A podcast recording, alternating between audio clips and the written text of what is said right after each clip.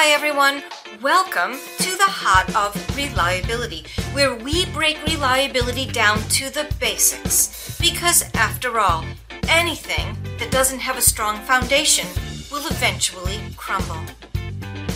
I'm Nancy Regan, and welcome to episode one. Today, we are going to answer two questions. Number one, what is reliability? And number two, how do we get it? Well, let's start by me sharing something about my 2014 Subaru Forester. I love my Subaru Forester, and I love it for three reasons. Number one, it has never left me stranded. Number two, it always gets me where I need to go, and it always gets me home safely. So, if you were to say to me, Hey Nancy, what do you think about your Subaru Forester? Do you like it? I'd say, I love it. It's really reliable.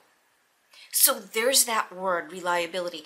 And, you know, we can get all geeked out about reliability. We can start talking about all sorts of equations, etc. But that's not what we do here at the heart of reliability. At the heart of reliability, we get down to the basics. Because when you can understand things from a very basic level, then you can very easily build on that with more complex ideas and more complex issues. Now, the easiest way to describe reliability is how my mentor John Moubray taught me. Here's what John Moubray said about reliability. Reliability isn't a thing on its own, but rather it's sprinkled amongst all of the functions of a piece of equipment. Now that just really makes sense because if you just step back and think about it, we buy a car, we buy a compressor, um, an organization has an airplane for a particular reason. We buy things because we need them to do something for us. And when they do it the way we need it done, we say something is reliable. But when something is chronically failing, we say it's really unreliable. Okay? So that's what reliability is. Uh, at a, the most basic level, what we can say is reliability means we get what we need from a machine.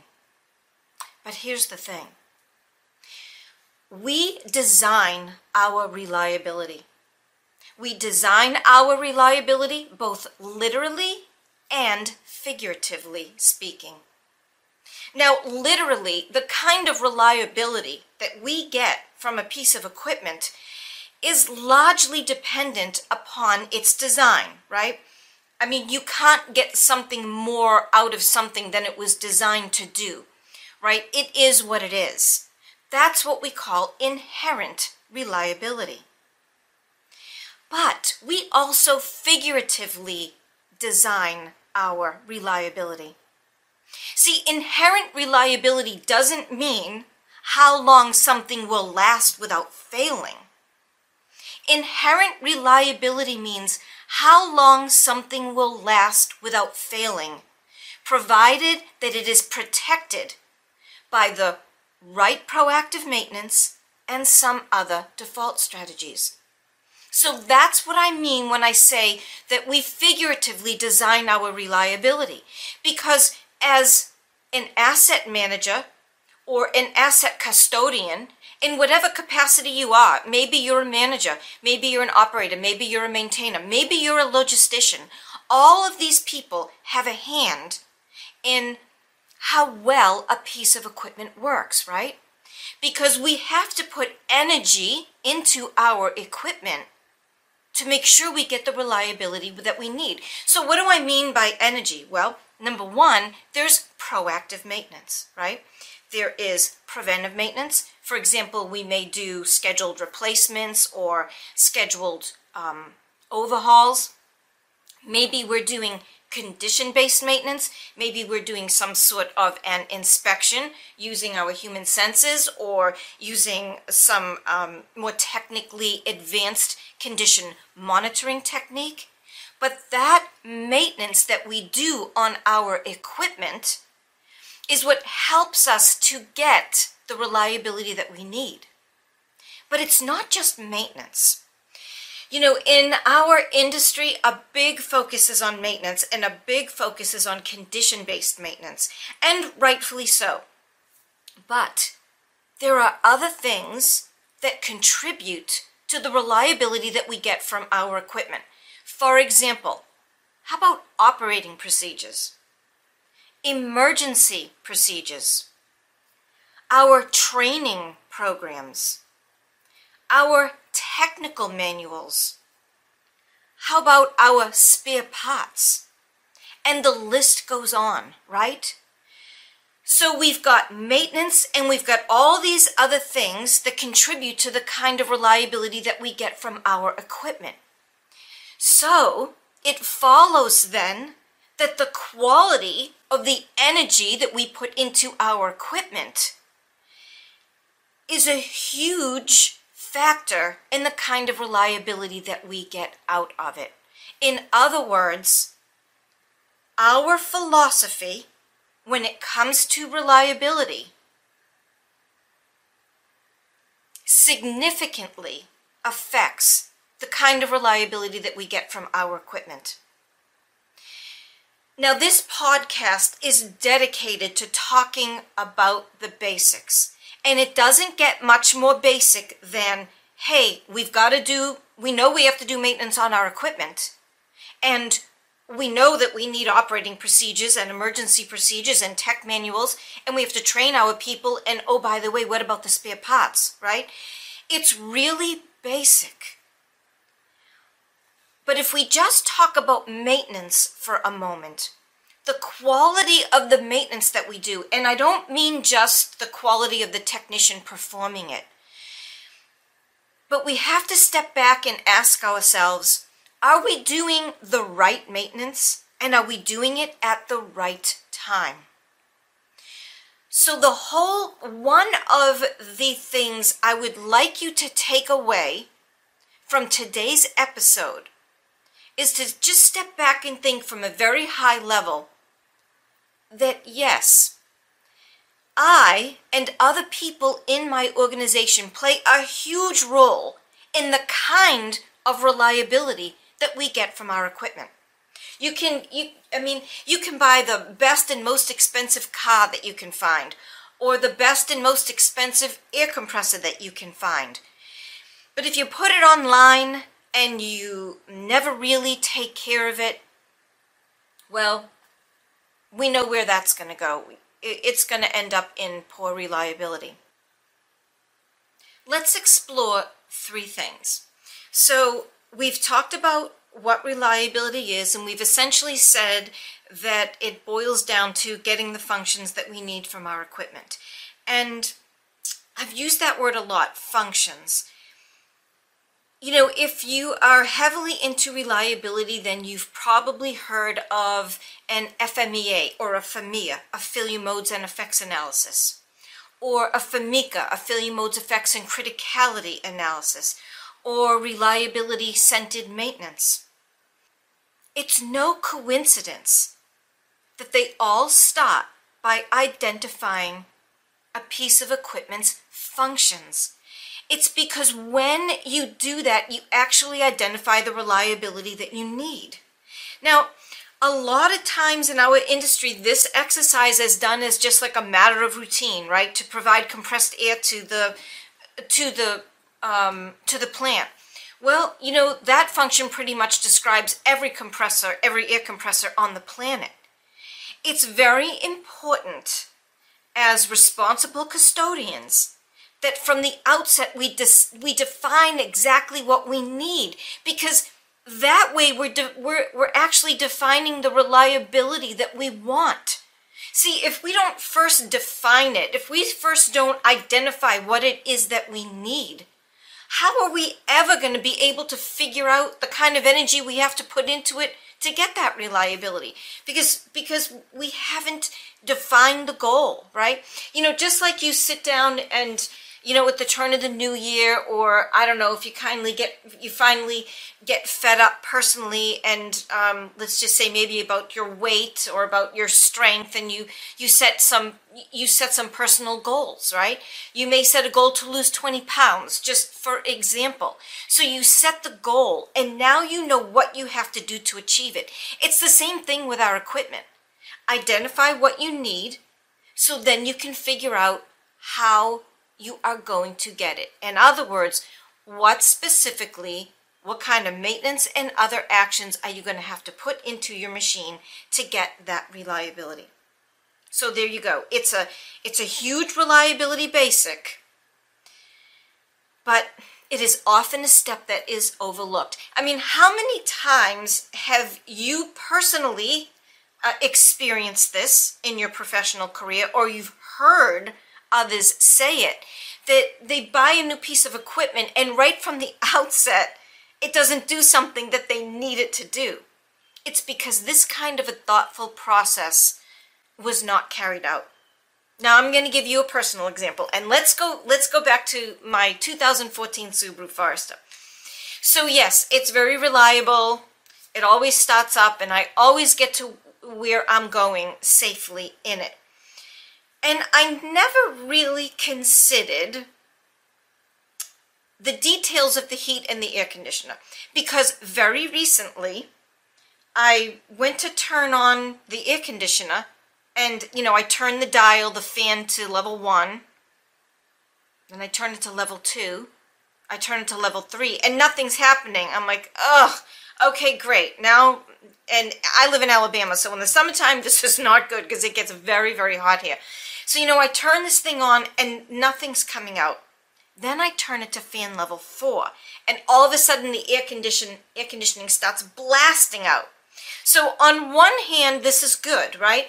Because I can still use it. I can still get cool in the car. But it's not exactly what I want or what I need.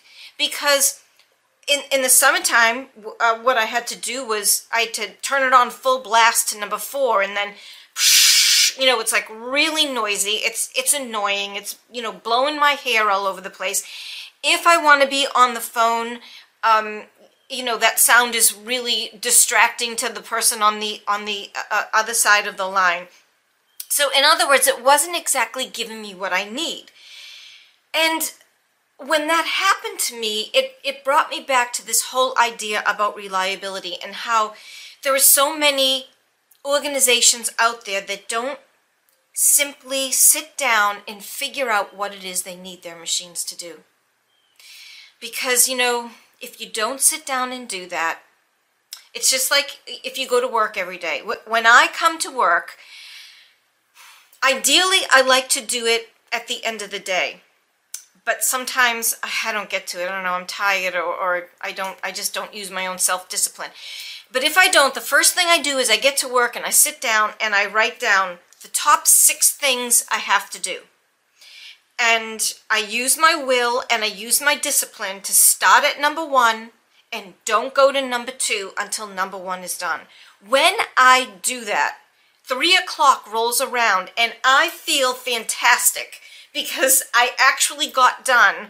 I, I, I got a ton done and I didn't allow myself to become distracted. Now I'm going to come clean with you.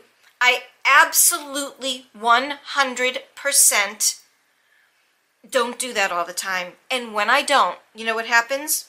I waste a lot of time. I'm in my email, then all of a sudden I look in a drawer and it's a mess and I, I start cleaning out some old files. I get all kinds of distracted and I waste my time.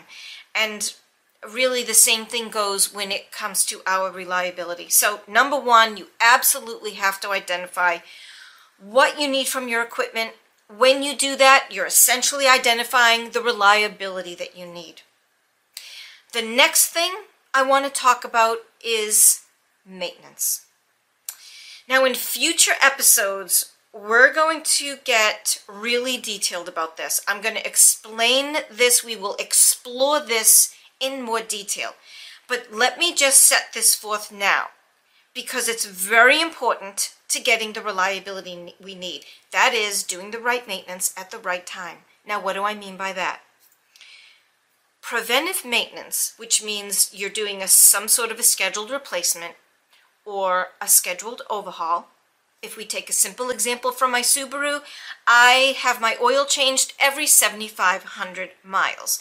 I do it regardless of the oil's condition at the time. I bring it to Subaru and they change my oil. And I do that because I know that it is an age related failure. In other words, as time goes on, I know that when I reach 7,500 miles, the probability of my oil starting to fail starts to drastically increase.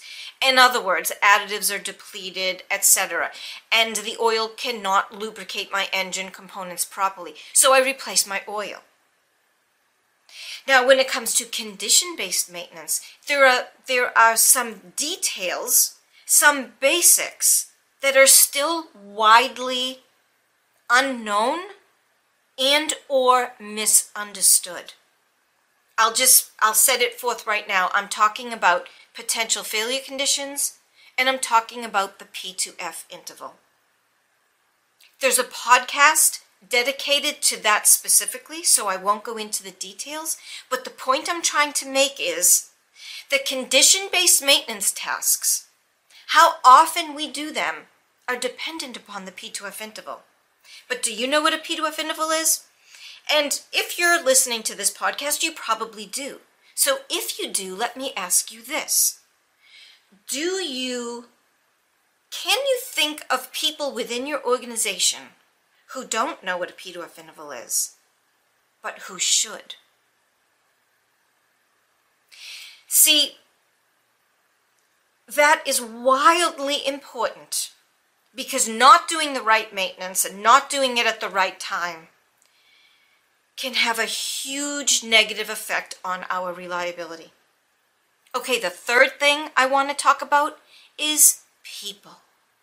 The most valuable resource in any organization, in my opinion, are the people. Especially the people who work on who maintain, who operate our equipment on a daily basis. Because they are the ones who understand the operating environment. They understand what we need from our equipment.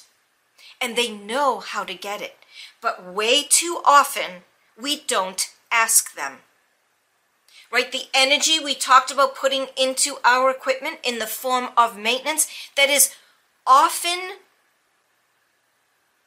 formulated and implemented by other people, by people who aren't as intimate with the operating environment and with the equipment as our equipment experts. So that's another key thing when it comes to getting the reliability we need is getting the right people involved. And we I, I have a podcast dedicated specifically to that as well. Now the last thing I want to talk about is the other energy that we put into our equipment, and that is like our operating procedures and our training procedures and our, our training programs, our technical manuals, our spare parts, right? A lot of times within organizations, it's kind of like, you know, reliability has its own pockets, right? You know, this department is is responsible for training and this department is responsible for spare parts and you know operations is this department. And what happens most of the time within our organization is that all of these disciplines kind of work independently of each other. So that's one problem right? When when it's not one cohesive group that poses its own problems. Um, reliability solutions can be fragmented, right? So we have to bring all of that together. That is largely considered what we, we call reliability culture. And I have an episode dedicated especially to that as well. But the other thing that I want to say about it is that, for example, the quality of our operating procedures significantly contributes to the kind of reliability that we get. So it's important that our operating procedures are written properly and in enough detail. The same thing goes for our training, uh, our training uh, programs, and for our tech manuals. Right? It's not just operating procedures; it's all of it. But the awareness that I that I my goal is to raise with this episode is that it plays a significant part. Now, I've said a lot of times on this very first episode of The Heart of Reliability that, uh, you know, I've mentioned like condition based maintenance and preventive maintenance and reliability culture. And I've got podcast episodes dedicated specifically to those because it warrants it. It needs it. That level of detail is needed. That kind of understanding is needed. But I've mentioned frequently that I've got other podcast episodes about these things because all of that contributes to the kind of reliability we get, right? Well, what is reliability? Getting what we need from our equipment. But we've got to make sure we have all these other details sorted out. So it's kind of like this first episode, which thank you very much for for listening. Um, for listening this far into it. I'm super excited about it. It has been a goal of mine to get it done, and I've finally sat down to do it. Um, but that is just so similar to reliability, too, right? Because as human beings, personally or professionally, we've got things that we say we want to do. Um, and sometimes we just never get there and reliability is the same way. You know if within your organization um, your culture is that you're running from fire to fire and it feels like uh, there's not enough time to kind of stop and take a step back and do what you have to do to get out of reactive mode i mean you're not alone. Um, most organizations are in the same position and so that's why one of the reasons uh, why I decided to start this podcast is to shed some light on things and talk about things from a very basic level. And maybe you can start attacking your reliability just one piece at a time.